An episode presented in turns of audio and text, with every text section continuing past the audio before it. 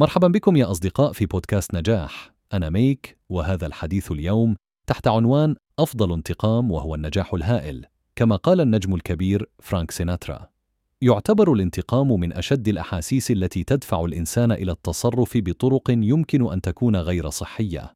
لكن فرانك سيناترا في حكمته العميقة قد حول هذا التفكير وأرسل لنا رسالة بأن الانتقام الحقيقي يأتي من خلال تحقيق النجاح الهائل. إذا فلنأخذ دقيقة لنفحص هذا المفهوم أول شيء يجب علينا أن نفعله هو الإدراك بأن النجاح ليس فقط عن كمية المال الذي نجنيه أو عن الشهرة التي نحققها بل هو أكثر من ذلك بكثير. النجاح يكون عندما نشعر بالرضا عن أنفسنا وعندما نشعر بالسعادة والحب في حياتنا. ومظهر آخر يجب أن ننظر فيه عند نظرنا للنجاح باعتباره أفضل طريقة للانتقام هو حقيقة أن النجاح الحقيقي يأتي من الداخل وليس من الخارج.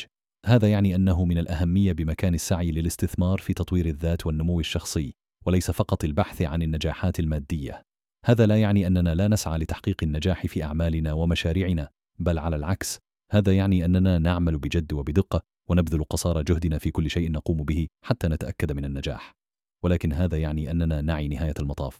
أن النجاح الحقيقي يأتي من الداخل وليس من الخارج. لذلك يا رفاق دعونا نحول الظروف السلبية والمحبطة في حياتنا إلى فرص للنجاح. بدلا من التركيز على الرغبة في الانتقام دعونا نركز على كيفية تحقيق النجاح الكبير في حياتنا الشخصية والمهنية لأنه في النهاية كما قال فرانك سيناترا الانتقام الأفضل هو النجاح الهائل. أنا ميك ولقد أنشأت هذا البودكاست مجانا بأدوات الذكاء الصناعي. تعلم كيف قمت بذلك على mrc نقطة fm/x سأراكم غدا.